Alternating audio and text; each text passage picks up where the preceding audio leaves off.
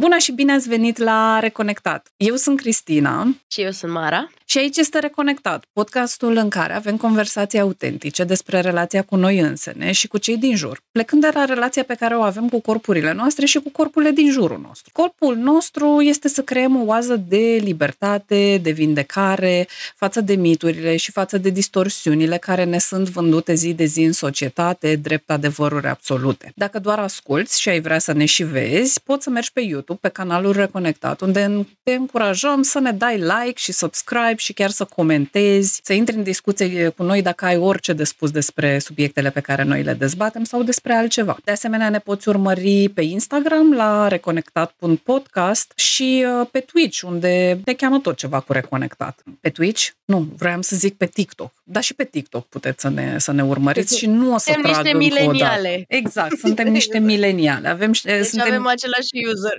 A, exact, peste, peste tot. tot, peste tot. Ca să fim ușor de, de accesat. Dacă uh, vii și ne dai follow pe Twitch, Twitch-ul te va anunța de câte ori uh, avem stream-uri și de câte ori înregistrăm uh, episoadele live, fiindcă doar aici poți să vezi versiunea live needitată, poți să interacționezi cu noi în chat. Astăzi o să vorbim despre... Despre ce vorbim, Mara? Astăzi uh, vorbim despre perioada ce urmează, perioada de sărbători și cum să punem limite sănătoase în toate discuțiile care înconjoară această perioadă magică, magică, magică, um, magie, magie. Um, și despre limite sănătoase, cum, cum să încercăm să punem limite sănătoase și cum să încercăm să evităm toate discuțiile despre the new me in the new year, care is never...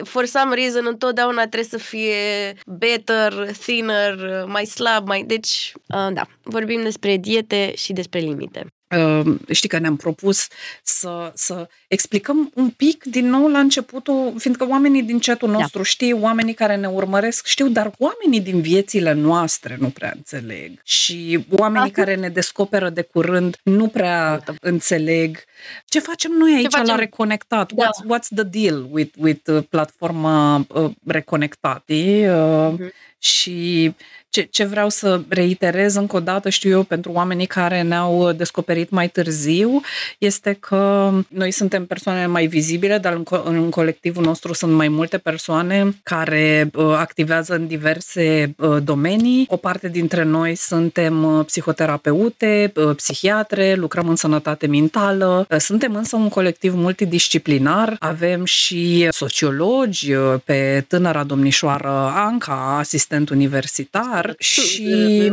de asemenea, doamna inginer de sunet și uh, uh, ceilalți colegi ai noștri, Trifoi, care face editarea într-un mod superb, Darwin, care și el ne-a ajutat foarte mult timp uh, și ne va ajuta în continuare când va fi nevoie cu editarea, Andreea, care este lucrător de tineret și este și alături de noi, și persoane noi pe care de-abia așteptăm să ne facem un pic de timp să le includem în colectivul nostru. Și practic, ce facem noi aici este să vorbim despre standarde de frumusețe și uh, despre imagine corporală și despre relații și despre relații sănătoase și despre cum toate acestea se intersectează cu diverse sisteme de opresiune, cum ar fi rasismul, White. clasismul, elitismul, exact, rasismul prin, prin uh, uh, supremația albă și ableism și așa mai departe, dar astăzi, pentru că se apropie foarte tare sărbătorile, am vrea ca până în sărbători să existe pe YouTube un video în care să povestim un pic despre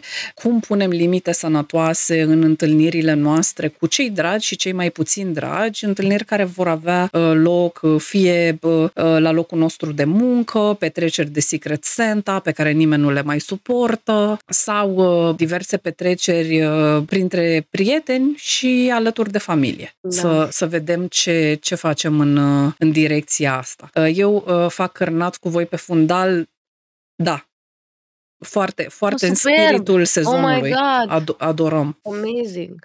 Amazing. Și, și înainte să începem, ce aș vrea să fac este să fac un mic disclaimer legat de a pune limite de sărbători și vreau să validez faptul că să ai abilitatea să pui limite în anumite grupuri poate să presupună grade, grade diferite de, de privilegiu. Da, poate să presupune un, un privilegiu material, financiar, care să nu te pună în ipostaza de a depinde financiar de persoanele cărora trebuie să le, de, să le pui limite. Poate să presupună un privilegiu uh, legat de uh, relația emoțională pe care o ai cu persoana respectivă uh, și despre... Uh, și știu eu, privilegiul de a fi autonom în, în, în relație cu, cu persoana respectivă și uh, vreau să zic că sunt uh, mulți dintre noi, indiferent de vârsta pe care o avem, putem fi într-o relație oarecum de dependență, de interdependență uh, emoțională față de oamenii care ne-au crescut, mai ales dacă vorbim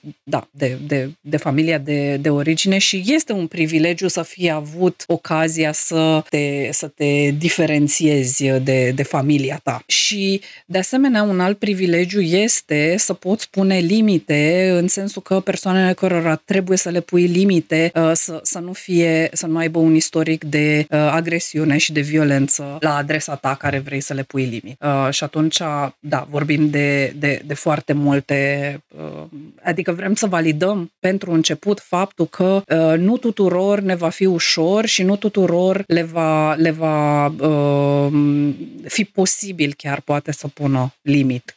Da, deci vrem să arătăm o imagine cât mai realistă. Dar chiar și în situațiile de mai sus, eu aș vrea să spun că cred că există soluții cu ajutorul cărora să putem să punem limite sănătoase și să trăim o viață cât mai independentă și cât mai după regulile noastre. Dacă vreți să aflați mai multe, vă invităm să rămâneți cu noi pe stream sau să rămâneți cu noi, să vă uitați la video și să vă povestim mai multe despre cum ați putea pune limite sănătoase în relațiile apropiate, acum cu ocazia sărbătorilor de iarnă, dar și în general, și să povestim despre uh, ce a funcționat pentru noi și ce am încercat noi și cum a funcționat și de ce a funcționat. Da. Da, și când n-a funcționat și ce faci când descurajezi, că nu funcționează sau nu știu, că mi se pare că, adică să ai povești de succes la nivelul impunerii de limite e greu. Mm-hmm. Da? Chiar și cu toate privilegiile astea. Mm-hmm. Um, mm-hmm. Eu, eu mai vreau să adaug, um, apropo de ce ziceai că facem aici, că cum m-a ajutat pe mine platforma Reconectat și toată cercetarea pe care o facem aici și toate discuțiile noastre este că a luat puțin din presiunea asta care este pe individ, că apropo de ce o să vedem și în materiale sau ce vedem uh, pe internet, uh, este da, simt că este multă presiune, că tu trebuie să reușești singur, că, că um, de fapt totul, de fapt tu ai mai mult control decât uh, decât crezi și lucrurile nu stau chiar așa. Mm-hmm. Ești, de mm-hmm. fapt, niște condiționări de sistem foarte clare și aceasta e, da, perspectiva din care vorbim și vrem să arătăm că, că de fapt există, adică că de fapt nu e totul pe tine, nu știu. Exact. Pe mine asta că... m-a ajutat foarte mult. Nu e totul pe tine, există alternative la toate discursurile pe care le vezi, care sunt, apropo de achieving certain goals, desigur, pe multe, pe mulți, pe mulți poate ajuta o structură în care să stabilești uh-huh. niște țeluri, dar, dar cumva eu cred că unde sunt de obicei dificultățile este că, na, lucrurile sunt nuanțate. Uh-huh. Și, și apropo, um, uite, de ce spunea, de, de ce spunea Paul Mihăiță în chat. Mi se pare că, sure, dezideratul este să găsim o zonă de balans, de echilibru, cumva. În același timp, în momentul în care toată presiunea pentru a găsi această zonă cade pe noi, pe individ, și mare parte din ceea ce ne înconjoară pe noi ca indivizi pune presiune în direcția opusă, da? Să, să ai un ritm de muncă cum avem noi, în soci- mare parte dintre noi în societatea modernă. Să existe niște așteptări sociale de la tine cum există în societatea modernă. Cantitatea asta de muncă pe care o avem de îndeplinit, totuși veniturile sunt scăzute. Nesiguranța legată de, știu eu, de venituri, dar și de uh, sistemul sanitar, chiar și în privat, uh, uh, știi, a fost o mare speranță pentru foarte mulți oameni din middle class și din upper class că aceste sisteme private de sănătate sunt cheia și ele ne vor scăpa de uh, jegosul sistem de sănătate de stat, dar din ce în ce mai multă lume începe să fie efectiv fraierită pe față și să se prindă că, de fapt, hopefully din ce în ce mai multă lume, aud eu, poate e în bula mea, mai multă lume care se prinde că lucrurile nu stau chiar așa. Și atunci, știi, când vine Regina Maria și îți spune că, responsabilita- că greutatea păr- copiilor este în responsabilitatea părinților, mi se pare o afirmație deosebit de problematică, fiindcă va crea niște disensiuni între părinți și copii și e, venite din presiunea care se pune pe părinți, nu ca copiilor să fie sănătoși, ci ca copiilor, în primul rând, să arate sănătos, atenție, da? Și fără să luăm în considerare, de exemplu, legi de genul copiii până în paisprezece ani nu au voie să meargă cu bicicleta pe stradă, fără să luăm în considerare lipsa pistelor de biciclete care sunt deosebit de puține la nivelul întregii țări, fără să luăm în considerare faptul că nu există cluburi sportive unde copiii să aibă acces gratuit. Fără bani. Exact. Da. Și atunci, de fapt, da, despre, despre asta vorbim aici și, și uh, pe asta vrem să ne, ne concentrăm în continuare. Iată, vor să crească la șaisprezece ani. Sunt complet împiți, da. sunt complet împiți. Eu nu știam că există asta, mi se pare wild. Adică eu cred că am învățat la zece ani să merg pe bicicletă, nu știu. Sau... Nu, nu mai, deci da, nu mai vor să singur? lase copiii, cred că pe drumuri publice. Cred că în parcuri și așa ar avea voie, dar hai să fim serioși, și în parc, da? Da, am văzut la Fire care exista o, o propunere în direcția asta.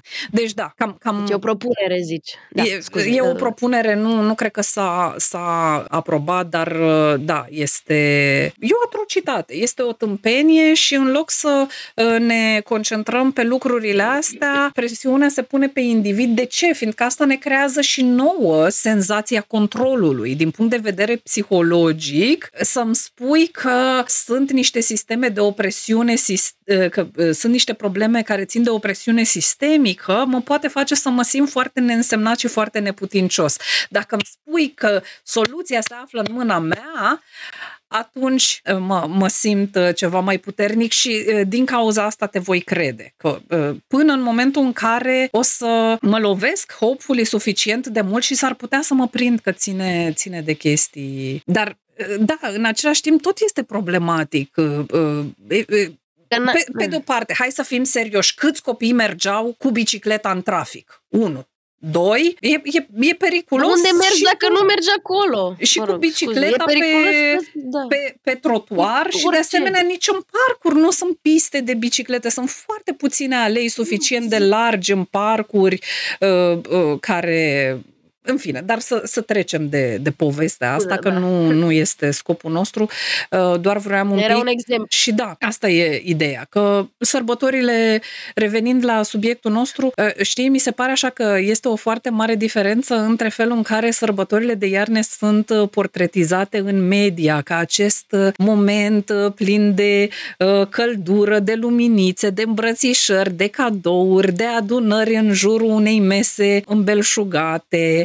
Din nou, uh, give me the tinfoil hat, honeys, dar uh, de obicei aceste imagini au rolul de a ne face să cumpărăm obiecte, servicii și iluzia că dacă vom cumpăra, uh, vom atunge, atinge și noi această stare de, de beatitudine la, la nivelul uh, relațiilor noastre. În realitate, lucrurile pot să stea așa pentru unii oameni, Um, dar pentru foarte mulți ele pot fi deosebit de diferite și exact pentru aceea uh, facem astăzi uh, episodul ăsta. Cum e pentru tine, Mara, când te gândești la oh sărbători, Crăciun, seama, chestii? Eu asta mi-am dat seama anul ăsta, că de fapt când mă gândesc la sărbători am un sentiment destul de neplăcut în corp și în, adică nu...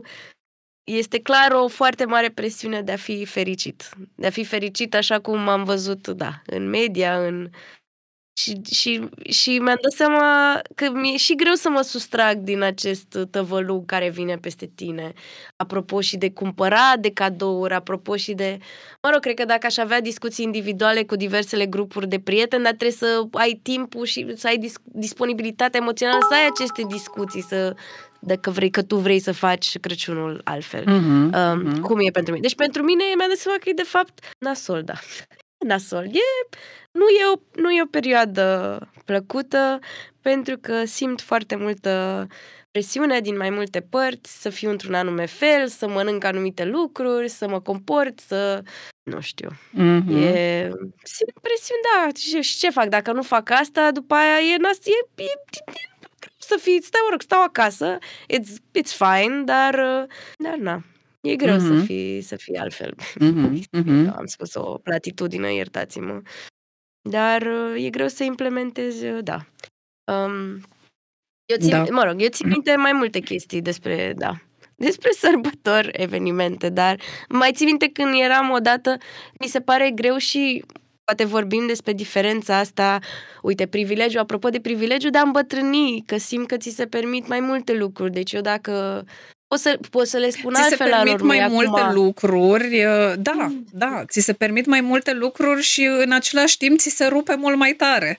Da, măi, eu nu știu dacă mi se rupe, eu aș vrea să mi se rupă mult mai tare, dar simt că pot să, simt că măcar pot să le zic alor mei, băi, nu, nu simt să vin, nu am chef să vin, o să vin doar o oră, deci simt că asta a venit clar cu vârsta, nu, nu înainte. Mm-hmm. Eram mică, am fost, am fost într-o excursie cu ei și eu am vrut să plec de la petrecerea de Crăciun anul nou, ce era mai devreme, și nu m-au lăsat, au venit copiii, celorlalți, celelalte grupuri au venit peste mine să mă ia la petrecere, că de ce nu mă distrez?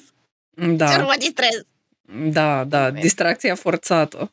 Oh. Distracție forțată. Deci pentru mine Crăciunul, e, Crăciunul și anul nou e o perioadă dubioasă, mai ales dacă eu am decis să nu mai merg, adică să merg foarte limitat la familia mea, restul lumii nu a decis asta, au alte relații, știi? Și da, it mm-hmm. feels, nu știu.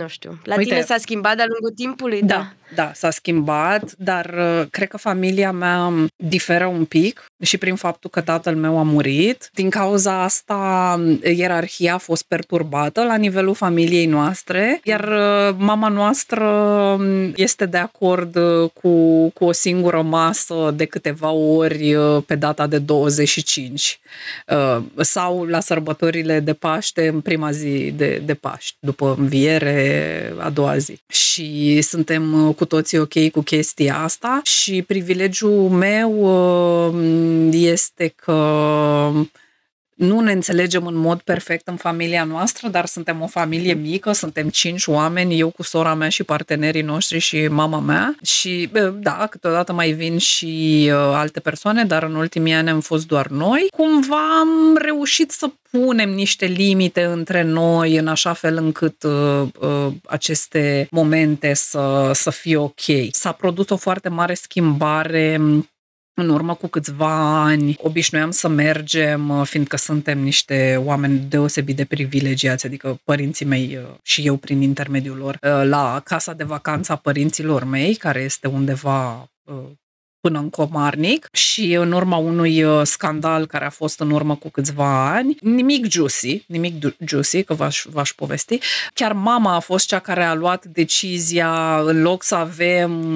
nu știu câte zile pe care le petrecem împreună în aceeași casă, cu nu știu câte mese pe care le luăm împreună și așa mai departe, să, să se meargă pe varianta aceasta de stă toată lumea la casele lor, ne întâlnim la masa de prânz în ziua de Crăciun sau în prima zi de Paști. Și anul trecut a fost și primul an când chiar ne-am distrat foarte bine, am râs, ne-am amuzat și nu ne-am certat, dar în același timp noi și când ne certăm, noi avem acest fel de a fi care e ciudat pentru multă lume sau familiar pentru altă multă lume, în care urlăm una la cealaltă, eu cu maica mea și cu sora mea, partenerii noștri sunt uh, într-un colț panicați, după care ne trece și mergem mai departe, adică eu țip la mama, ești o fascistă, ești o rasistă, maica mea ne spune, dar... voi sunteți...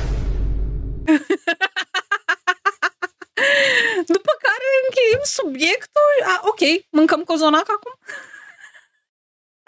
Măi, măi, Cristina, de la polul opus, că tu știi ce se întâmplă la mine, că eu le zic că spun anumite lucruri rasiste, homofobe și după aia, trei zile după, încă există discuții pe mail-uri și chestii. Aha, nu, asta. Deci aceste, aceste injurii din partea mea trec, trec razant, adică maica mea nici nu, nu le ia în considerare. Nu, nu, nu, nice, nu. I guess. Da. Da. Da. Și uite, apropo de ce ne spune Alex, și cred că este ceva ce vine cu vârsta și cu odată ce ai mai multă independență față de familia ta de origine, și anume să îți creezi propria ta uh, chosen family, propria ta familie. Bun, hai să începem să vorbim despre limite, mm. ca să nu aibă oamenii ăștia da. de editat o mie de ani. Dar, înainte de asta, ce aș mai vrea să spun este că atunci când pui limite, mai ales în unele dintre relațiile tale, în astea foarte apropiate cu părinții, este posibil să intervină guilt tripping-ul. E posibil ca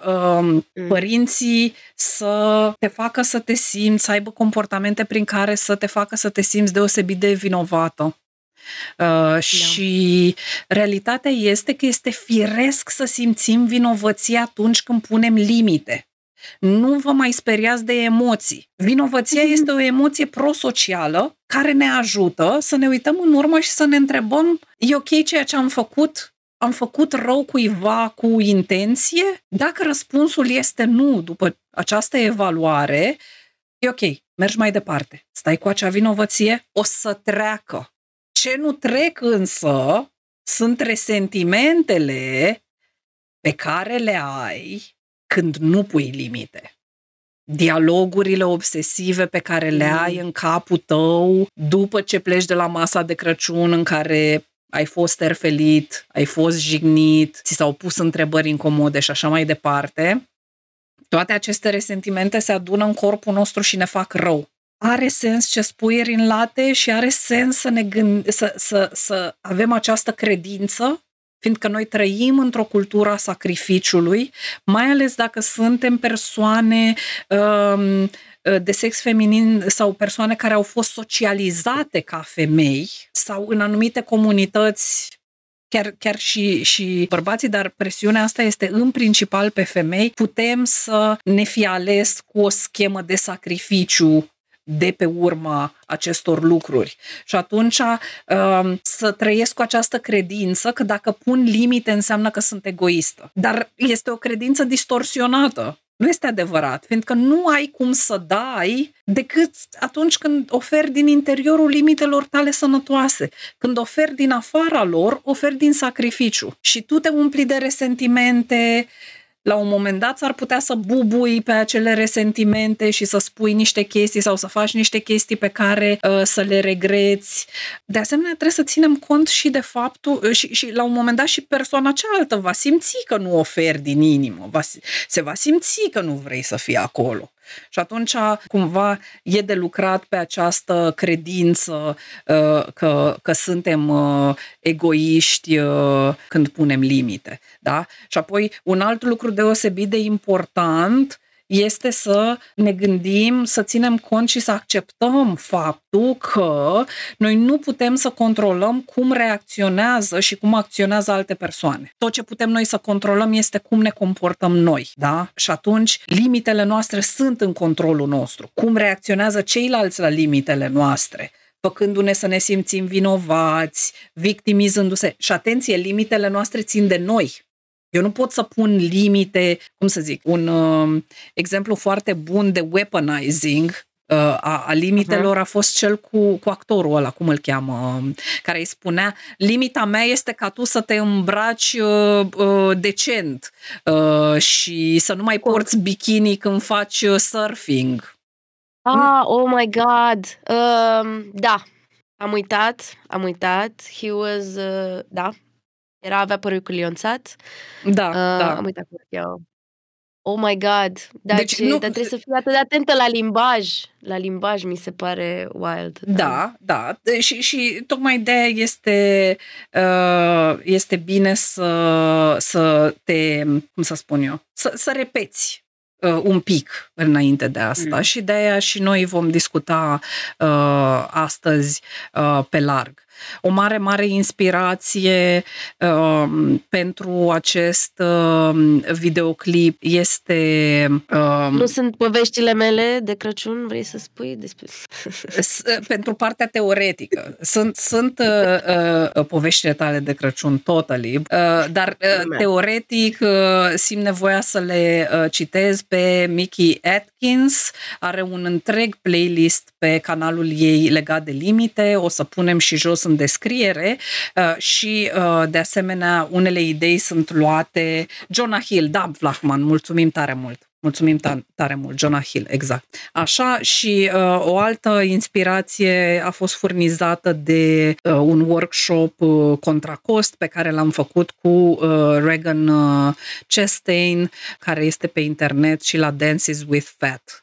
Puteți să, să o găsiți și să aflați mai multe. Aici mă gândesc că înainte de toate sunt cumva am clasificat eu așa limitele referitoare la timp, spațiu și persoane. Înainte să ajungem la limitele pe discuții. Și timp, exact cum spuneai tu. Mie mi se pare un exemplu foarte bun și aș vrea să ne povestești mai multe despre cum ai pus tu limită pe timpul petrecut de sărbători cu ai tăi. Și în, în cazul nostru, eu deja am povestit că mama a fost cea care a zis da.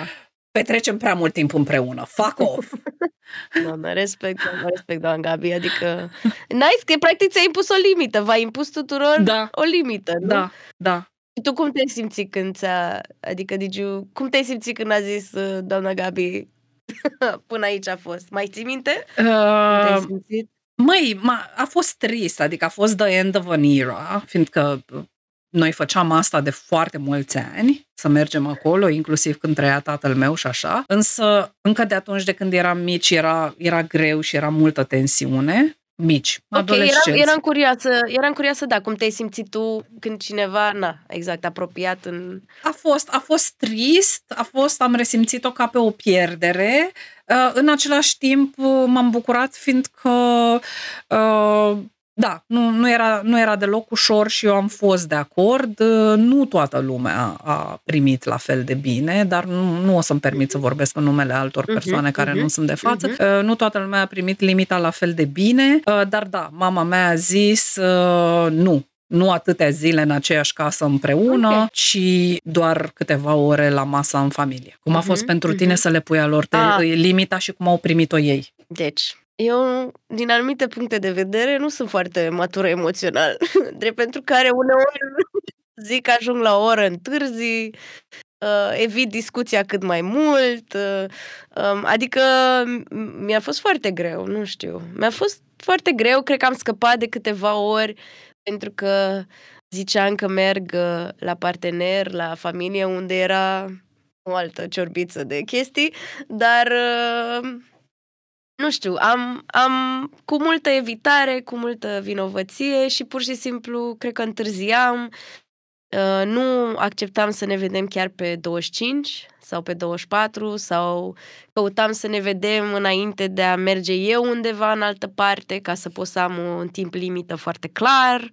Uh, foloseam deci diverse tactici. Tactici mai mult sau mai puțin mature emoțional pentru a Dar cred că și asta știi. Mai puțin... Punem, punem foarte da. multă presiune pe noi, Mara, că, către a pus, inclusiv noi ca psihoterapeuți, câteodată cred că punem uh, presiune pe clienții noștri către a pune niște limite așa într-un mod ca la carte și perfect. Dar eu cred că orice tactică este validă și orice tactică este binevenită la momentul ei. Da, da, da, da, mă rog, și după aia ajungi acolo și mi se... Exact, dar n-am ajuns la partea de discuții, da. Deci asta este prima, prima limită apropo de spațiu și timp. Unde ne vedem și cât timp petrecem împreună. După aia la discuții mi se pare și mai messy. Mm-hmm, Foarte mm-hmm. messy și nu messy cu ei. Da, aici știi, da. Mi, se, mi se pare că mulți oameni, și asta văd inclusiv în cabinet, și eu am trăit-o pe pielea mea, avem această tendință de a păstra tradițiile uh, cu orice uh-huh. preț, chiar și cu prețul propriei liniști emoționale. Uh-huh. Și, și mai ales când adulții sunt încă într-o relație fuzională cu părinții lor sau cu familia lor de origine, de multe ori nici măcar nu ne punem problema că, pardon, că am putea spune... Anul acesta nu vom veni să petrecem o întreagă săptămână la voi. O să venim doar trei zile, cu o zi înainte de ajun și vom pleca în a doua zi de Crăciun. Da, am dat un exemplu doar, nu trebuie să fie așa. Limitele uh-huh. fiecare trebuie să și le gândească după propriile sale nevoi. Dar, da, pentru, pentru foarte mulți oameni, asta este, doar ideea în sine este înfricoșătoare. Mulți mm-hmm. oameni nici nu-și pun problema că ar putea să facă chestia asta. Sau cădem în extrema cealaltă în care ne gândim la ceva radical. Nu o să mă mai duc niciodată. Ok, you can stay somewhere in the middle, you know? Și, și de asemenea, mi se pare că sunt binevenite, exact cum ai povestit și tu, limite pe când ajung și când plec. Să, mm-hmm. să, și mm-hmm. să, să anunț din timp.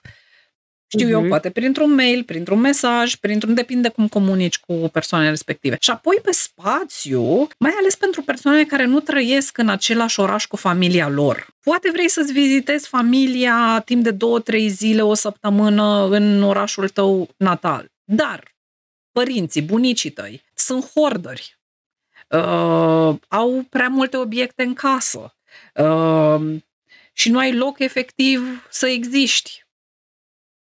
Sau poate vă pun să dormiți pe o canapea deosebit de incomodă de pe care plecați de fiecare dată cu dureri de spate. Dacă ai posibilitatea din punct de vedere financiar, desigur, și aici poți să limitezi timpul uh, și în al doilea rând, dacă ai posibilitatea, poți să alegi să stai la alte rude care poate au un spațiu ceva mai generos, mai diferit, sau poate să nu te duci să stai la fel de multe zile, să stai mai puține zile, dar să-ți iei un Airbnb și, sau o cameră la hotel și, și să poți să interacționezi cu familia ta și altfel. Ba chiar să zici, dacă ai și mai multe posibilități, să zici, ok, haideți în loc să ne întâlnim ca de obicei, hai să luăm o cabană undeva la munte, la deal, la câmpie, la nu contează și să ne întâlnim pe un teritoriu uh, neutru. neutru. Da, deci cumva cred că sunt, sunt soluții și ar fi bine să ne gândim la ele, fiindcă ceea ce observ este că, sigur, de multe ori sunt și ra- rațiuni materiale pentru care oamenii nu își permit lucrurile astea. În același timp, pe măsură ce înaintăm în vârstă, mulți dintre noi ajungem să avem, dar să nu ne conștientizăm, să avem mai multă putere decât părinții noștri. Iar cred că, deși mulți părinți sunt rigizi, cred că mulți se vor conforma dacă consecința ar fi ori facem așa, ori nu ne vedem deloc. Majoritatea părinților vor, vor alege să se vadă cu copiii lor. Uh, nu știu, e părerea mea. Ce părere ai? Am bătut câmpii? Nu știu. Nu, nu cred, mie îmi plac exemplele concrete. Exemplele de... Nu cred, nu. Nu, doar mă gândeam fix la asta, că, că e mult mai greu când ești mai mic. Uh-huh. Știi, atâta uh-huh. mă gândeam. Da. Mă gândeam, da, și cum eu când eram, uite, plecat, apropo, nu eram în aceeași țară, um, cumva îmi doream să pot petrece cu cineva Crăciunul, fie că era familia prietenelor mele, fie că... Poate nu era cineva atât de apropiat, dar mă primea în perioada aia, adică totuși căutam relaționarea asta și cumva... Um, oh my God, se uită mama, anyway. Uh, tocmai le ziceam că uh, vreau să reassure my parents, să-i liniștesc că sunt cu cineva, că este și, nu știu, e și această, cred că este și percepția asta că, oh my God, e singur... the worst thing ever, știi? Uh-huh. Și eu uneori poate nu le spuneam ceva, dar poate nu făceam asta. Uh-huh. Uh-huh. Eram mai uh, adolescentă, ca să-i liniștești și să nu am uh, anumite discuții și, da, poate stăteam la mine în cameră, poate nu mai ajungeam unde ziceam că ajung, dar simt că era exact, după aia e și acest no- norișor, apropo de norișor, gri cu...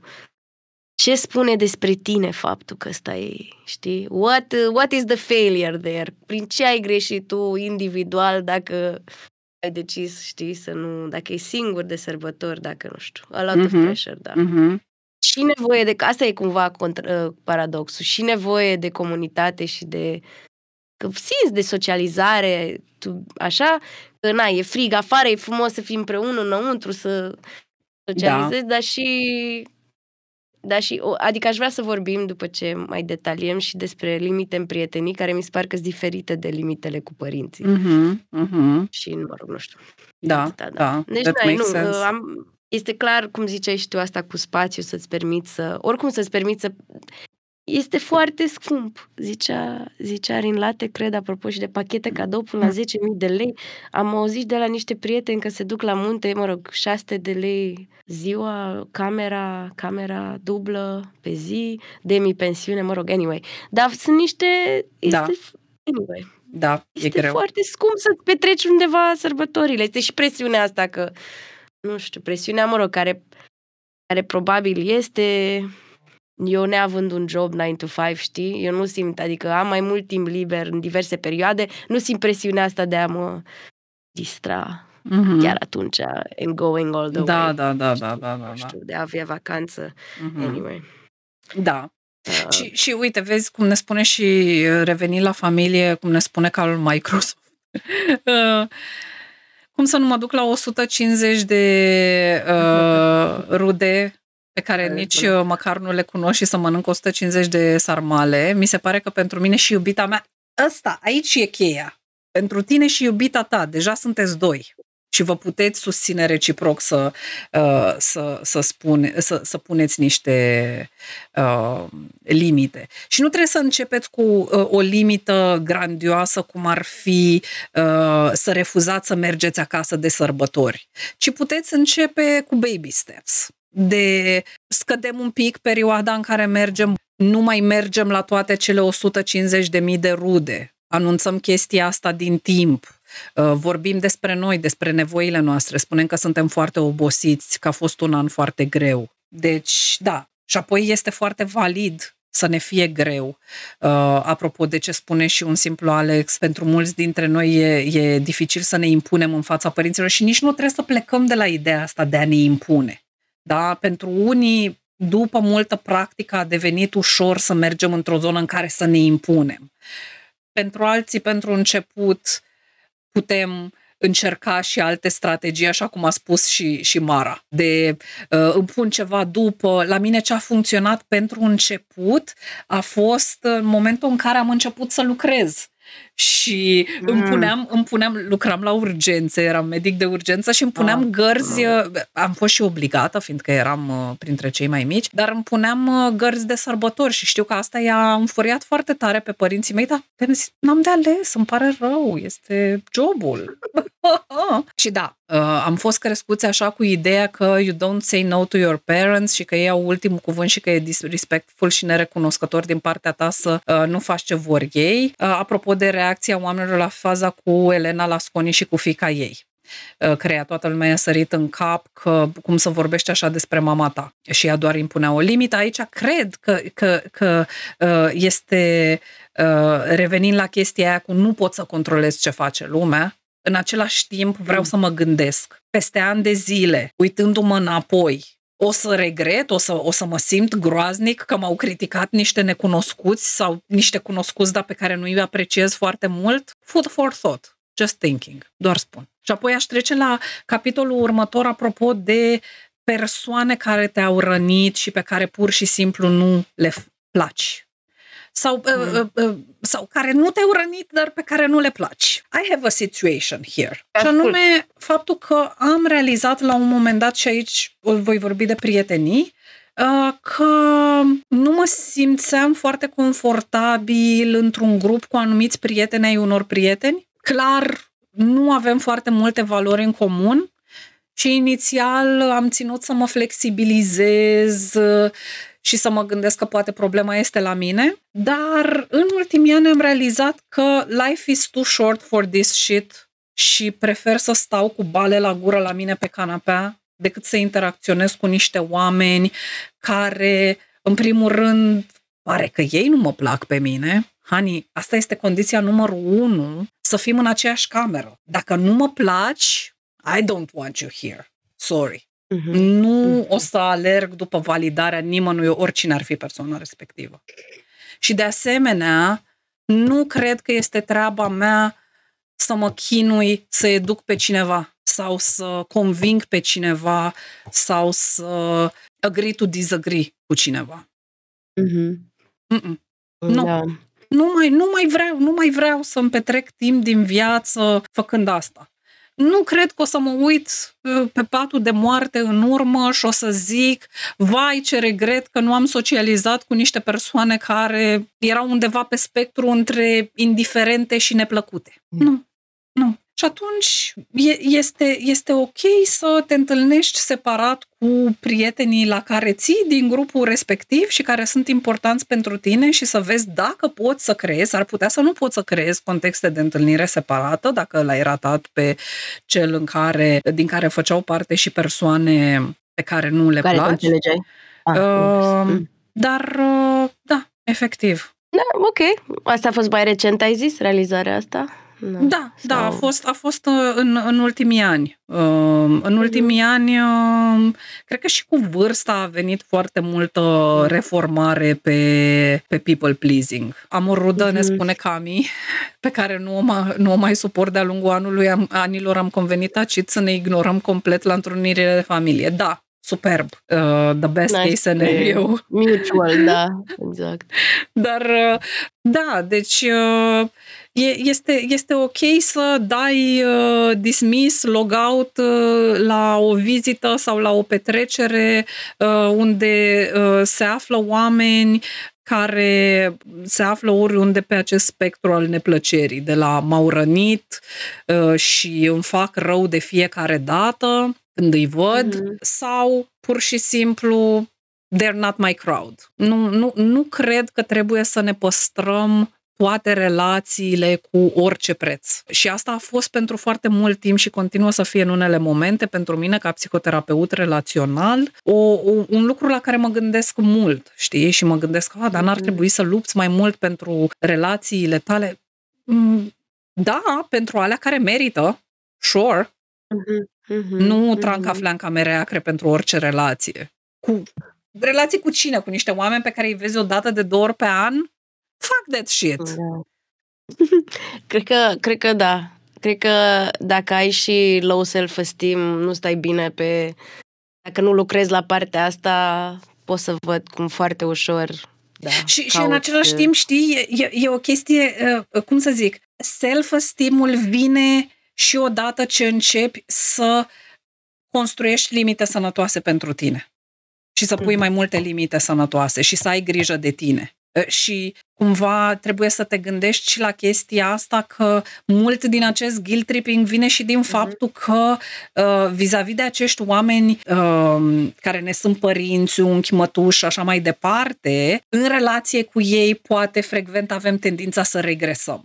Știi? Adică când mă duc în casa oh. familiei, când sunt în relație cu mama mea, eu m-am văzut pe mine, când încercam la un moment dat să-i pun niște, nu să pun niște limite, ci să-i cer niște lucruri mamei mele, pe care ea nu vrea să mi le ofere, uh, uh, cum uh, în momentul în care uh, mama se folosea de uh, una din tacticile ei, începea să o vedeam că se întunecă la față, că uh, devine tăcută, că uh, asta îmi trigăruia foarte tare modul de copil. Și acționam mm-hmm. foarte mult din, din partea mea de, de copil. Like, mami, no, no, don't leave me, mami. Nu, o să renunț, mami, la subiectul ăsta incomod pentru tine. I, I, I will appease you, mm. you know? Și, și uh, efectiv, era, știi, era ca o parte din mine care vedea această parte. Știi, a fost foarte interesant pentru o perioadă, acum câțiva ani, uh, Să, să mă observ eu pe mine în momentele astea, dar în același timp,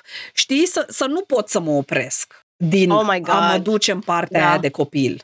Și ca să pot să trec de chestia asta, a fost nevoie de timp uh, și de grijă și dragoste față de acea parte care reacționa așa, față de acea parte de copil. Fiindcă dacă o vom aborda dintr-un punct de uite ce proastă ești, uite cum te-a îngenunchiat din nou, uite cum a făcut din tine ce a vrut din nou. Mm-mm. Mm-mm. Nu. Mm-hmm. Acolo drumul se, se blochează.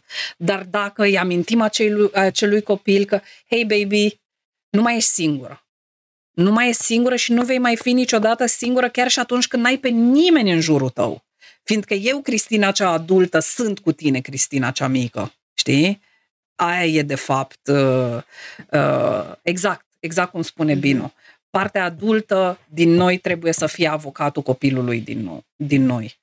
Uh, și da, de-aia când pregătim astfel de discuții, și eu mergeam foarte pregătită la discuțiile astea, le, le repetam foarte mult la, la discuțiile astea cu maica mea. Nu, nu suntem noi defecți, ci sunt niște mecanisme de supraviețuire care ne-au servit foarte bine până foarte de curând, când am fost copii și când aveam nevoie să fim safe în relație cu părinții noștri. Mm-hmm. Ah. Ok. Simt nevoia de breather. This was very... It almost made me cry. Trebuie să zic, da. Mm-hmm. A hug pentru toți copiii interiori. Mm-hmm. A big hug pentru toți, uh, pentru toți copiii interiori uh, care, mm-hmm. care se simt vinovați și care se simt uh, egoiști atunci când pun limite în relație cu părinților. Și, și, și uh, mergem așa, facem segue-ul către limite pe anumite subiecte sau conversații. Apropo de mâncare. Ce subiecte de conversație, Mara, uh, uh, pot fi dubioase în perioada asta a anului?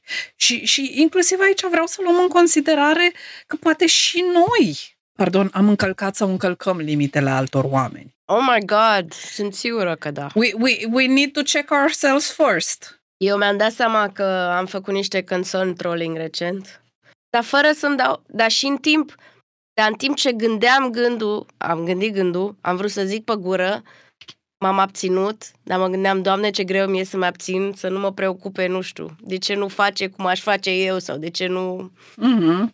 Da, foarte greu, foarte greu.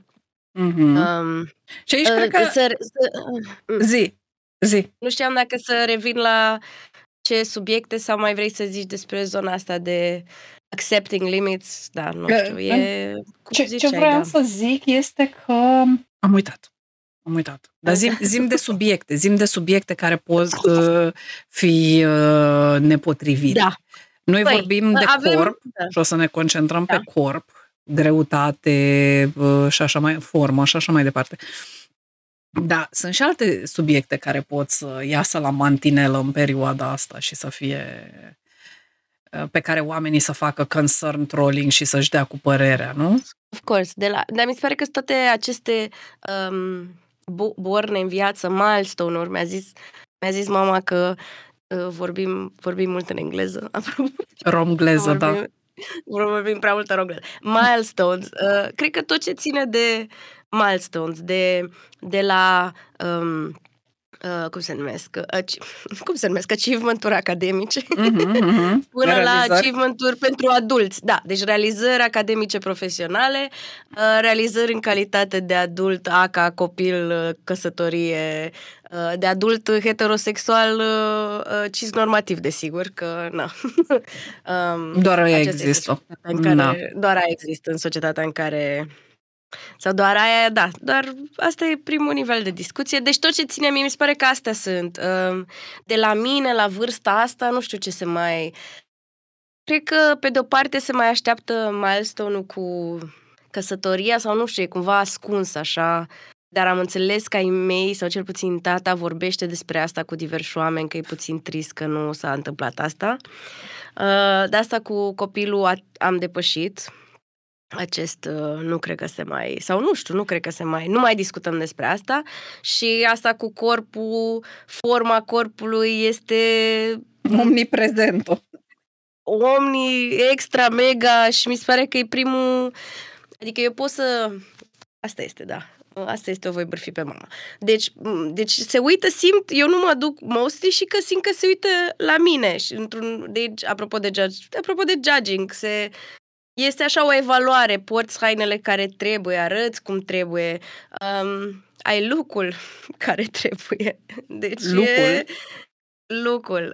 Um, da. Deci, um, tot corp, da, mi se pare, cel, în familia mea, um, multe din discuții țin de, majoritatea discuțiilor acum că am depășit diversele etape profesionale academice, țin de corp. Uhum, uhum. Și aici, și știi, când ai zis realizări academice, sănătate, de fapt, fetfobie mascată în grijă pentru sănătate. Uh, apropo de realizări academice, pentru publicul nostru mai tânăr, care este în an terminal, știu eu, uh, clasa a opta, clasa a douăsprezecea, anul de licență și așa mai departe, cred că sunt uh, aceste discuții de și uh, cum merge învățatul pentru examen?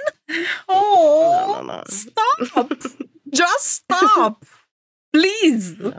Oh, oribil! Adică nu poate să treacă nicio zi fără să te gândești la asta. Ce contează că este Crăciun? O să vină o groază de oameni care o să spună această întrebare de căcat și cred că și eu am făcut asta de curând și cineva mi-a pus o limită. A zis, da, n-aș vrea să vorbesc despre asta. Um, ok. Da, și, și câteodată... A, a, ce vreau să... Asta vreau să spun mai devreme. Vreau să, vreau să luăm în considerare faptul că există două categorii. Persoane care... sunt lipsite de limite din grijă și cu bune intenții, categoria unu, și categoria doi, persoane malițio- malițioase și tendențioase, care fac special să te facă să te simți de căcat. Știi? Cred că mulți dintre oamenii care te întreabă, hei, Xulescu, și cum merge învățatul pentru examen? Sau, hei, Xulescu, mai degrabă la vârsta noastră este, e, și cum merge doctoratul ăla? Doctoratul măsii. Pentru Anca.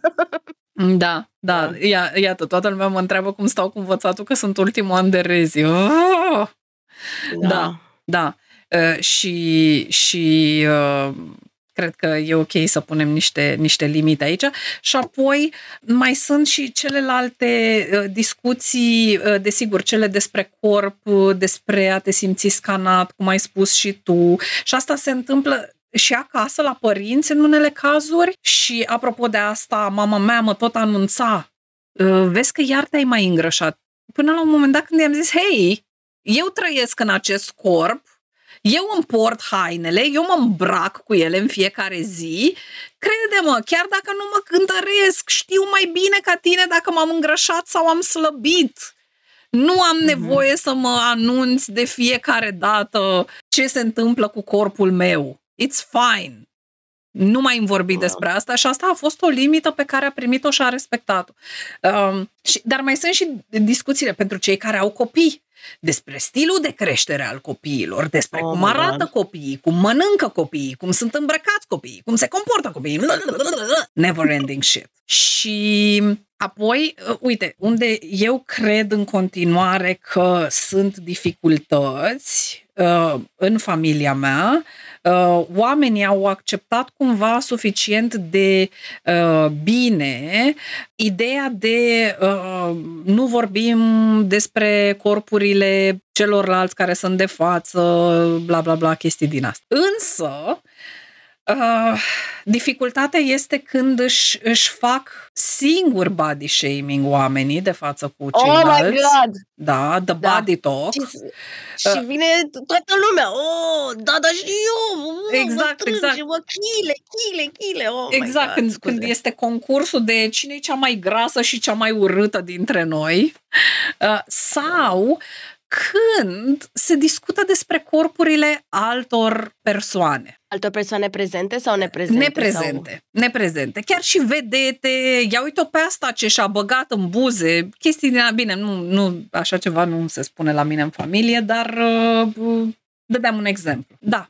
Și asta este un... Uh, da, ai văzut ce s-a îngrășat? Aoleo, ce-am îmbătrânit cu Tărescu. Arată groaznic, nici nu mai pot să mă uit la el. What? Check yourself. Da. Cu toți îmbătrânim, revinoți. Revinoți. Da, da aici, aici rămân uh, niște uh, povești. Uite, ne zice ce faci băieți, deci am povestit viitoarei mele cumnate de cum mi-a fost ultima perioadă foarte, foarte grea, încă aveam insomnie și după cincisprezece minute de vorbit cu amănunt mă întreabă. Și un job uh, ne-am mai căutat și noi. Rud. Noi? Efectiv, care noi? Du-te f- Care noi? Did I flip? Da. Yes, I faci did and it felt pe... so good. Bravo. Bravo, Doamne. Da, da. Da, exact, da. Deci să ai niște chestii bifate, că altfel da. E greu. Da. Aș vrea să amintesc și momentele în care ai slăbit puțin, ne zice Ștefana, și, și toată lumea din jur, în special de sărbători, ține să te felicite și să-ți spună că arăți bine, like for real. De asta era nevoie ca să mă tratați ca pe un om, literalmente mă face să renunț la orice, da. da. Efectiv, am realizat recent la terapie, spune un simplu Alex, cât de tare mi-au afectat imaginea de sine, comentariile astea ale lor mei despre alte persoane, da. E, e foarte nesănătos. Și, da, că și... te gândești că comentează și despre tine scuze, nu? Sau cam, cam asta e gândirea, like nobody's off limits, corpurile exact, tuturor sunt de comentat. Exact, de... exact, exact, exact. Și, și chiar dacă nu comentez corpul meu, simplu fapt să știu, sau, sau când faci comentarii despre tine de față cu mine, în care te, îți faci fat shaming când trăiești într-un corp mult mai slab ca al meu. Ce-mi comunici mie este că ești efectiv panicată de a nu cumva ajunge să trăiești într-un corp atât de oribil ca al meu. Exact, sau dacă comentezi despre corpul unei persoane care arată ca mine, cum spune un simplu Alex, basically, vorbești despre mine. A fost un moment uh, in my twenties când uh, o fată din grupul nostru uh, vorbea de cineva că e grasă. Că... Și am zis, ce vrei fata să zici? Și eu ce, ce, nu sunt grasă? A, nu, dar tu ești grasă altfel, stă carne altfel pe tine. Da, ce-mi... Ah. Oh my god, that's horrible, I'm sorry. Stă da. Carne altfel pe tine. Oh. You're like, a... oh, Doamne, da. What a shit show, da. da. Da, am fost acasă la ei mei cu iubitul meu și mama e foarte drăguță, dar i-a zis omului, ha, ha, ha, nu mai crești și tu, pentru că e scund și să mai dea burta jos, măi, măi. No, not okay. Nu mai cred, dar, Doamne, ce... În timpul copilăriei nimeni nu mi-a dat bully decât mama care îmi zicea că m-am îngrășat, apoi când slăbeam se lua de mine că iar slăbești, trebuie să-ți iau multe haine și te îngrași la loc, da. Da, damn if you do, damn if you don't. Nu este niciodată bine. Și apropo de asta, să intrăm în partea asta de Mickey Atkins în, într-unul dintre um, um, videoclipurile ei despre cum punem limite de sărbători, vorbește de, de, o, de trei grade în care am putea pune limite, plecând de la simplu la mai complex. Și primul grad de dificultate la care putem să ne gândim este să, să, să, nu, să nu răspundem foarte mult. Și asta poate să plece de la ideea de a nu răspunde cuiva la mesaje, până la a bloca pe cineva, dacă îți scrie fostul, mai ales în preajma sărbătorilor, s-a răscolit sindromul aniversar în el și te caută din nou că se simte singurel, este ok să nu-i răspunzi și să-l blochezi. Uh, sau, știu eu, dacă cineva îți scrie și este într-o mare criză și uh, nu știi ce să faci în momentul ăla sau pur și simplu nu ai chef de persoana respectivă, poți amâna, așteaptă, răspunde-i peste o zi, două, sau uh, poate e într-o discuție face-to-face și câteodată poți să, poți să nu spui nimic, să nu răspunzi în niciun fel, sau poți uh-huh. să pleci, efectiv, schimbi camera, grupul, spui că ai nevoie la toaletă, că ți-ai amintit de da- că ai de dat un telefon, că ai uitat ceva în mașină, something like that. Nu, nu trebuie să engage de fiecare dată uh-huh. cu, cu toate căcaturile oamenilor și asta este un mod de a pune limite. Nu, nu da. Trebuie neapărat să uh, fii pe culmile asertivității. You can baby step it. Dacă uneori cred că simți nevoia să te uh, aperi cumva. Adică la mine cel puțin simt că e asta de, de apărare apropo de copilul din tine, știi? Uh-huh. Simt că te ză. Dar nu duce la nimic. Bun, cel puțin nu în familia mea, de exemplu. Inclusiv sau să pleci și... mai devreme acasă. Să zici, that's it for me. Aoleo, ia uite că s-a făcut ceasul, va trebui să plec exact, în curând. Fără ceas. Da, da. Fără ceas. Fără ceas, exact. Clar, clar. Aoleo, uite cât s-a făcut. Mama, asta, asta ar fi să trolezi. Aș adora. Da. Trolling with your limits. Uh! Hani! Nu vezi cât e ceasul? Aoleu, uite cât s-a făcut ceasul!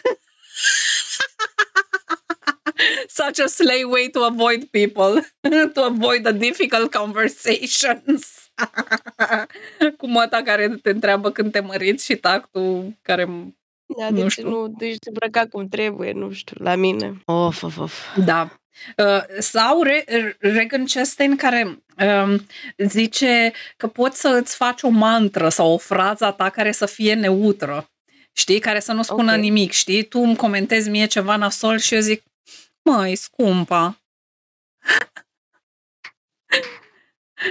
Un fel de bless your heart. Bless your heart, honey. Măi, scumpa, ce drăguță ești. Ești foarte simpatică tu așa. Asta mi se pare. Asta, asta e pasiv-agresivă deja. Cel mai mare succes al meu, ne spune Bino, a fost să-i trimit pe ei mei înapoi acasă după ce încearcă din nou mama să mă heteroconvertească. Da, da, deja, deja aici ești la gradul doi sau trei de pus limite și avansând către gradul doi, aș zice că ăsta este reprezentat de a pune o limită verbal, în cuvinte, dar pe scurt, de tipul m- nu vreau să vorbesc despre asta, îmi pare rău. Sau mă simt cam nasol când avem discuția asta, am putea să schimbăm subiectul. Uh, nu știu, îți mai vin și ție replici de genul ăsta. Nu știu, asta mi se pare, nu știu, mi se pare foarte greu să faci asta în moment, că eu de obicei frizuiesc, adică eu mă blochez. Adică uh-huh. mi-ar fi foarte greu să, să verbalizez, pentru că după aia discursul ar fi că, sau că sunt sla, sau nu știu, că sunt sla, adică că recunosc cumva o slăbiciune despre mine când, că nu, dacă aș zice nu mă simt confortabil. Dar de ce? Sau nu știu, știi? Nu, nu știu dacă aș putea să spun prima frază, dar după aia ar fi o avalanșă de comentarii și... N-am destul exercițiu, știi, să fac față la discuții. Adică am sesizat că mi-e foarte greu live, uh, I R L, să continui o discuție care ar, ar însemna uh-huh. să tot fac așa eu. Uh-huh. nu, uh-huh. nu. să, să fie un fel de, da. Te, te temi că nu vreau să vorbesc despre asta cu tine sau nu, îmi pare rău, nu vom avea discuția asta acum. Poate să ducă la uh, cât mai multe da de ceuri. Da. Da, da, da, absolut, absolut. Uh-huh, uh-huh. Da, sure, poate să, poate să ducă. Dar de asemenea ce poți face și este tot la nivelul ăsta de pus limite este să spui nu vreau să vorbesc despre asta acum și să schimbi subiectul. Ai văzut uh-huh. cât se fac taxele de la anul? Exact, un subiect relatable pentru și, toți și părinții. Dacă persoana respectivă spune da, da, totuși de ce nu vrei să vorbim despre cât de grasă și oribilă ești? Um, fiindcă taxele sunt mult mai importante. Cum e cu pilonul doi? Doamne! Doamne, exact. Cum e cu noua taxare pe S R L-uri? A, da, uite, uite, uite ce spune Ce faci băieți. O altă variantă foarte bună este cea pe care a văzut-o Ce faci băieți într-un TikTok care spune când la mese îi spuneau chestii ableistă, sexiste, et cetera. Ea răspundea cu oh, honey, what a strange thing to say, don't you think? De tipul... Exact. Mulți atenția pe ei. Da. Cam, cam ciudat subiectul ăsta. Oare de ce crezi tu că este ok să folosești încă the C-word pentru persoanele rome? Oh, mă întreb. Oh, no. Dar aici să trebuie, să fie echipat. Asta, da. trebuie, trebuie să fie Trebuie să fii foarte bine echipat. Eu da. n-am, eu am plecat, da. Am avut o discuție, am, mi-am spus punctul de vedere, cinci persoane mi-au spus că greșesc, am plecat. That's it. Mm. Uh, mergând mai, mai departe, pe partea de limite, spune Mickey că dacă pui limita și s-a înțeles, e ok, mergem mai departe, dacă persoana insistă, și aici este ceva ce s-ar putea să rub some of us the wrong way, este absolut ok să îți arăți supărarea. Este absolut ok să-ți arăți frustrarea. Noi venim cu această așteptare ridicolă, cum că trebuie să ne păstrăm calmul și să fim complet zen, mai ales atunci când cineva... Desigur, aici aș face distinția. Dacă ai de-a face cu o persoană bine intenționată și pe care o interesează de tine să-ți arăți furia, este ok. Dacă ai de-a face cu persoana din a doua categorie, care este tendențioasă și sadică emoțional, atunci s-ar putea acolo doar să le dai apă la moară. Dar când e vorba, știu eu, de părinții tăi, de oameni care sunt bine intenționați în general, este ok să-ți arăți furia. Furia este emoția firească care ne indică, prin care corpul și creierul nostru ne indică că cineva ne încalcă limitele. Este ok să o simțim, nu este nimic neregulă cu noi. E ok să o simțim, e ok să simțim și să gândim orice, nu e ok să ne comportăm în orice fel. Nu zice nimeni că îi arunci cu țuică în față lui mătușii ta. Nu. E ok, însă să se vadă pe tine și chiar să spui: începe să mă frustreze discuția asta, simt că încep să mă enervez. Ar fi bine să luăm o pauză. Da? Deci, da, haideți să, să nu mai ținem furia asta în corpurile noastre, că, uite, cum ne spune și Bino, care e în domeniul sănătății mentale și el, dacă mi-amintesc bine, cred că mi-amintesc bine, este posibil să somatizăm dacă, dacă nu ne respectăm. Și, de asemenea, putem să combinăm o limită din prima categorie, o limită non-verbală cu o limită verbală, și anume să spun: nu, nu o să am discuția asta, și să plec din cameră, să mă duc să spăl vase, să fac whatever. Și este super, ok, super. Uite, exact, asta se întâmplă de obicei când punem limite sănătoase. Uneori mă simt vinovată, cum ne spune și ce faci băieți, uh-huh. dar mai târziu sunt mândră că am grijă de mine și, și de, de relație în noi moduri. Da. Da, la mine în familie e greu tare să impui limite. Dacă eu spun discuția asta îmi face rău, mă enervez, nu vreau să vorbesc despre asta, doar fac ah, mișto de mine. Da. Și acolo mergem către limitele de, de gradul trei. Limite de gradul trei. Tonono. Așa, aici deja vorbim de situații în care avem deja experiență în a pune limite în anumite relații și aici vorbim de modul acela văzut ca cel mai bun, dar nu este cel mai bun, toate sunt bune. Oricare aveți nevoie să le alegeți, toate sunt bune. Dar ăsta este modul cel mai asertiv. Și vis-a-vis de chestia asta, ce aș vrea să vă recomand, o carte care mie mi-a plăcut foarte, foarte mult din uh, valul trei de, de feminism, este cea scrisă de Harriet Lerner, Dansul Furiei se numește, sau Dance of Anger. E o carte pe care cred că v-am mai uh, recomandat-o pe uh, stream. Sim. Și uh, este o carte în care Harriet Lerner vorbește despre legătura dintre furie și limite și despre cum putem să punem limite într-un mod uh, cât mai uh, asertiv și, și cât mai uh, sănătos. Și ce facem la limitele de gradul trei este că ne folosim cuvintele, vorbim pe larg și anunțăm consecințele. Da? Poate fi un exemplu, da. un exemplu ar fi: mă deranjează toate aceste întrebări despre viața mea, aș prefera să schimbăm subiectul, altfel voi fi nevoită să plec acasă. Da? Deci anunț și consecință. Este uh, absolut ok să, să fac lucru ăsta. Și tot aici se află și situațiile în care, după ce am pus limite de mai multe ori, cum spune un simplu Alex, și nu a funcționat, suntem forțați, practic, să tăiem legătura cu o persoană sau niște persoane care efectiv refuză să ne respecte limitele. Desigur, acolo unde se, este posibil și se dorește, fiindcă nu este absolut nimic neregulă dacă nu vă doriți să ieșiți din relații, chiar dacă limitele voastre au fost încălcate în multiple moduri. Da? Și despre ce trebuie să vorbim la capitolul ăsta sunt și consecințele.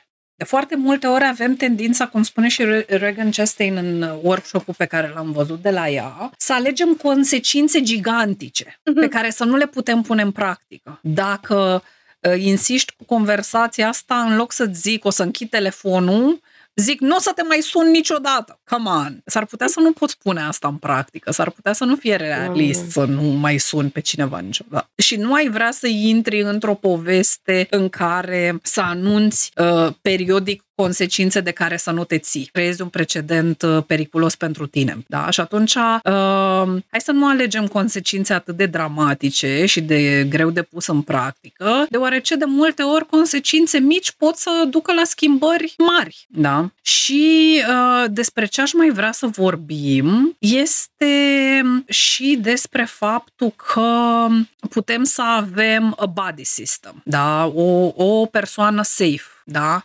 Dacă ai o familie foarte problematică, dar ai vrea să totuși să poți să mergi la ei sau nu poți să ieși din poveste, da? Ia cu tine o persoană safe, ia cu tine un prieten. Poate părinții tăi se vor da mai puțin în stambă, rudele tale se vor da mai puțin în stambă, vor fi mai puțin insistente. Dacă vii cu uh, un prieten, o prietenă, cu partenerii X, da? Și de asemenea spune-i persoanei ăleia că este persoana ta safe. Nu îi manipula să intre în povestea asta, spune-le exact de ce îi chemi și cere-le consimțământul să meargă cu tine în astfel de situații și apoi planificați din timp și stabiliți, știu eu, un cuvânt, o expresie cât mai clară, că să mă uit la tine așa, s-ar putea să nu te prinzi, da? Dar dacă avem un cuvânt de safety sau o expresie mai greu de replicat, cum ar fi îți fac cu ochiul, mm, mm. Exact, nice. Cum ar fi, dar ce zici de pilonul doi? Hai acasă să discutăm de pilonul doi. Cozy by the fireplace. Exact, exact. Da, deci e... Sau puteți avea și un gest și un cuvânt, da? E ok să le aveți pe ambele, prin care să vă atenționați reciproc. Hei, am nevoie de ajutor, trebuie să plecăm. Stabiliți din timp. Da? Și de asemenea, ce am mai încercat eu pe pielea mea este locul safe sau uh, ocupația safe. Găsește-ți diferite ocupații uh, care să te ajute să-ți mai miști corpul, să mai ieși din situație. Oferă-te să strângi masa, oferă-te să speli vasele, găsește-ți o altă ocupație, joacă-te cu copiii de la petrecere, cere tu să stai la masa copiilor, dacă îți plac copiii, desigur. Um, ce mai făceam în perioade mai dificile era că îmi găseam o ocupație.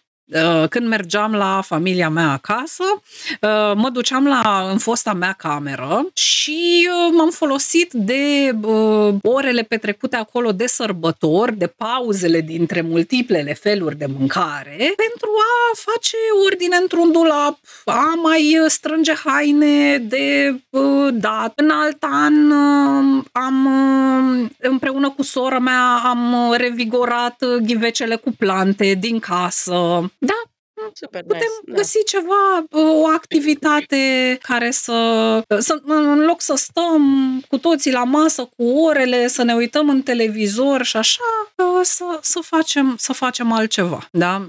Să ieșim, să propunem o ieșire la o plimbare, înainte de desert, știu eu, sau ceva de genul. Just say. Mm-hmm. Mara, ce, ce părere ai? Da, nu, asta mă gândeam, mă gândeam că... Când eram, da, în ultima relație, mesele la socri, între ghilimele, durau enorm de mult. It was bad, mă rog, și era și momentul ăla, sau nu știu, tot timpul se spunea, o, dar dacă ți-e somn, poți să dormi și mă simțeam așa de vulnerabilă că aș putea să adorm acolo sau nu știu, să mă relaxez, anyway. Dar dura, era, it was, tot timpul nu dura mai puțin de cinci șase ore, nu știu, asta era... Deci o masă, când mergeai acolo, era de durată, mă gândeam că mă bucur că nu, nu mai este această situație. Da. Yep. Da, și nu știu de ce, mă rog, și exact presiunea asta de a make, making it last sau nici nu știu, să ai cât de fiecare zi dedicată, da, da. Unei părți a familiei, nu știu, da. Nu știu ce să zic. Da. Da. Adică poți să, na, când ai, e complicat, na, că sunt diverse tipuri de... familii nucleare sau nu știu, când ai și dificil și când ai părinții divorțați. Anyway, să mergi pe la... To- anyway, datoria asta de a merge pe la toată lumea și de a petrece minim trei ore cu în fiecare parte.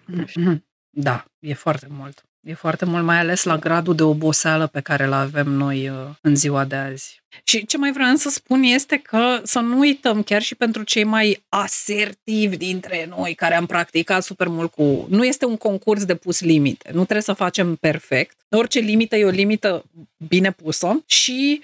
ar fi bine să ne alegem răspunsul în funcție de nivelul de energie, de chef pe care îl avem, de relația pe care o avem cu persoana respectivă, dar și de așteptările pe care le avem de la persoana respectivă în mod realist, cunoscând persoana. Dacă știi că e cineva cu care ai încercat sau au încercat și alții și adaptează-ți limita în funcție de chestia asta, da? Și if I had a dollar, ne spune Ralu Dăbaciu, for every e vina ta, e treaba ta, e în capul tău, aș fi avut independența financiară de mult. Da, da, da.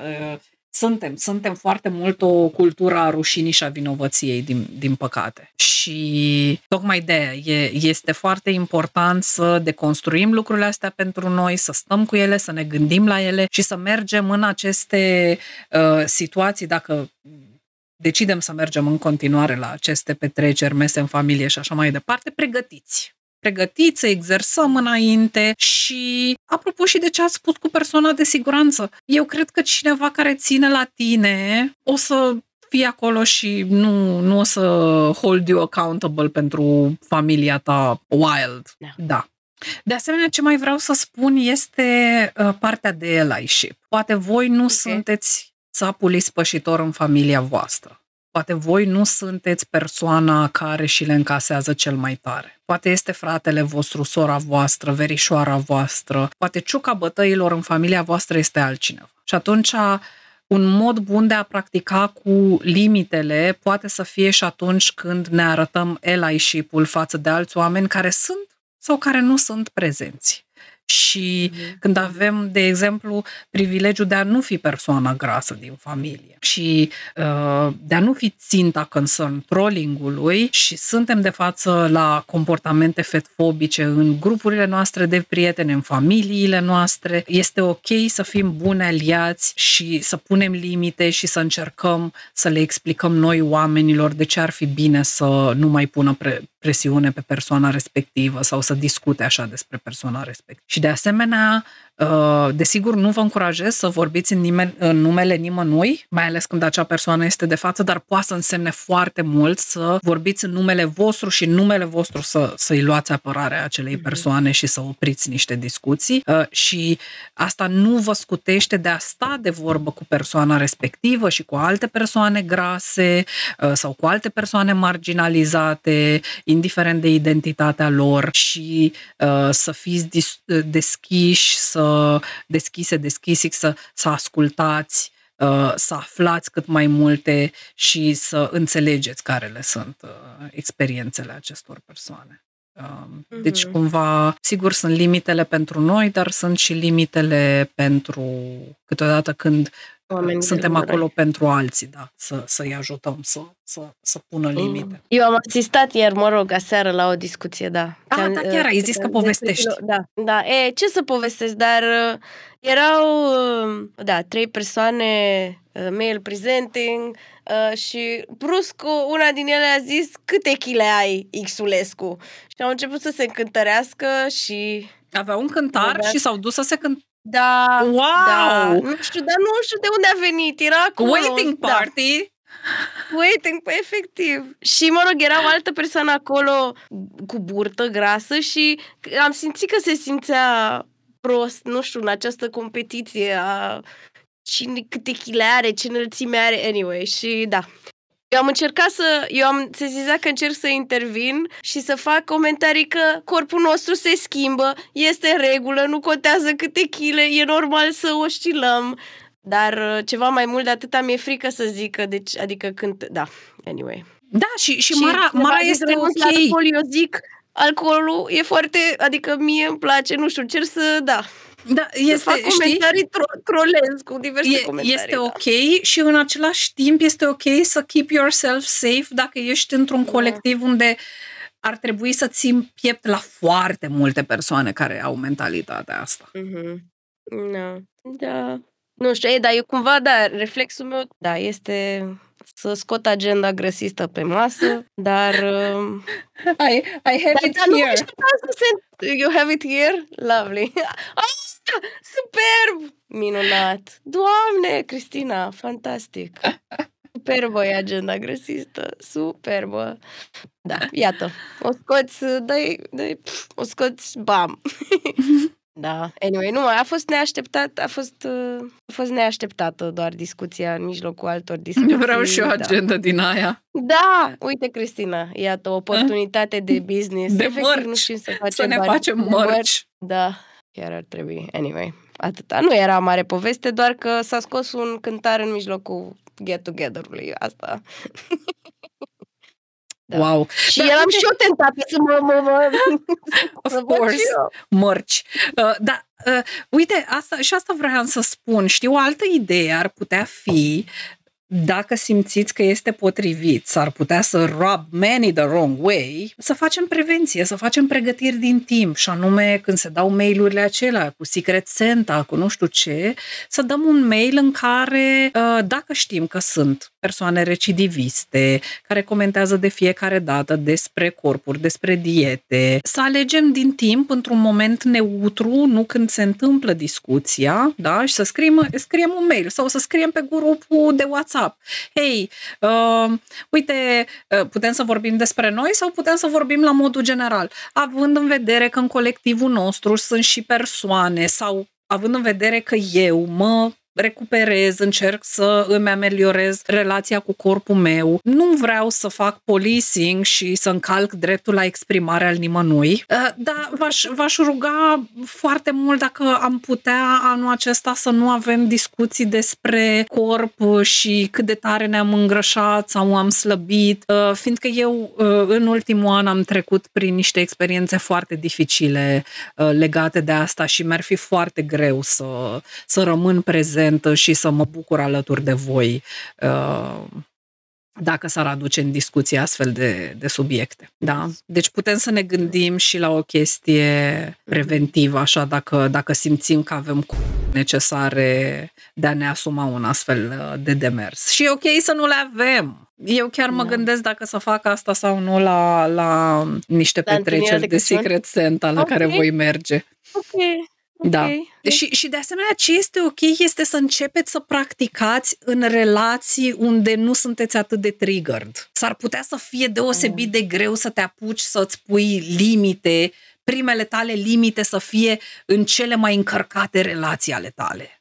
Da. Apropo de ce ziceai cu consecințele, că nu trebuie să fie gigantice și aici, nu? Da. Da. No. Da, exact. Challenge-ul nu trebuie să fie gigantic. Uh-huh, uh-huh. Sau, sigur, noi aici discutăm particularizat pe corp, dar limitele pot fi despre orice, da? Sigur, vor fi oameni care vor simți că li se încalcă dreptul la liberă exprimare, probabil. Ar trebui să fie un gif ăsta, liberă exprimare, liberă exprimare, liberă exprimare. Da. um, vrei, uh, ai, ai cumva notițele la, la îndemână? Uh, notițele tale? Da, da, da.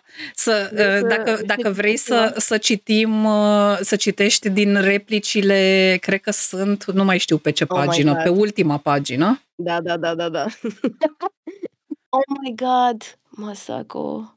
Doamne. Eu când mă duc la sora mea mai mare, îmi spune să ne cântărim împreună, amândouă suntem grase, dar Doamne, tot mă simt pro și inconfortabil. De ce? Adică nu, nu de ce te simți tu, de ce trebuie să ne cântărim? Da. Adică nu știm câte kilograme avem. De ce? Da, mă, de ce? Da. Că simt, ca să iarăși să simțim că avem control asupra corpului. Da.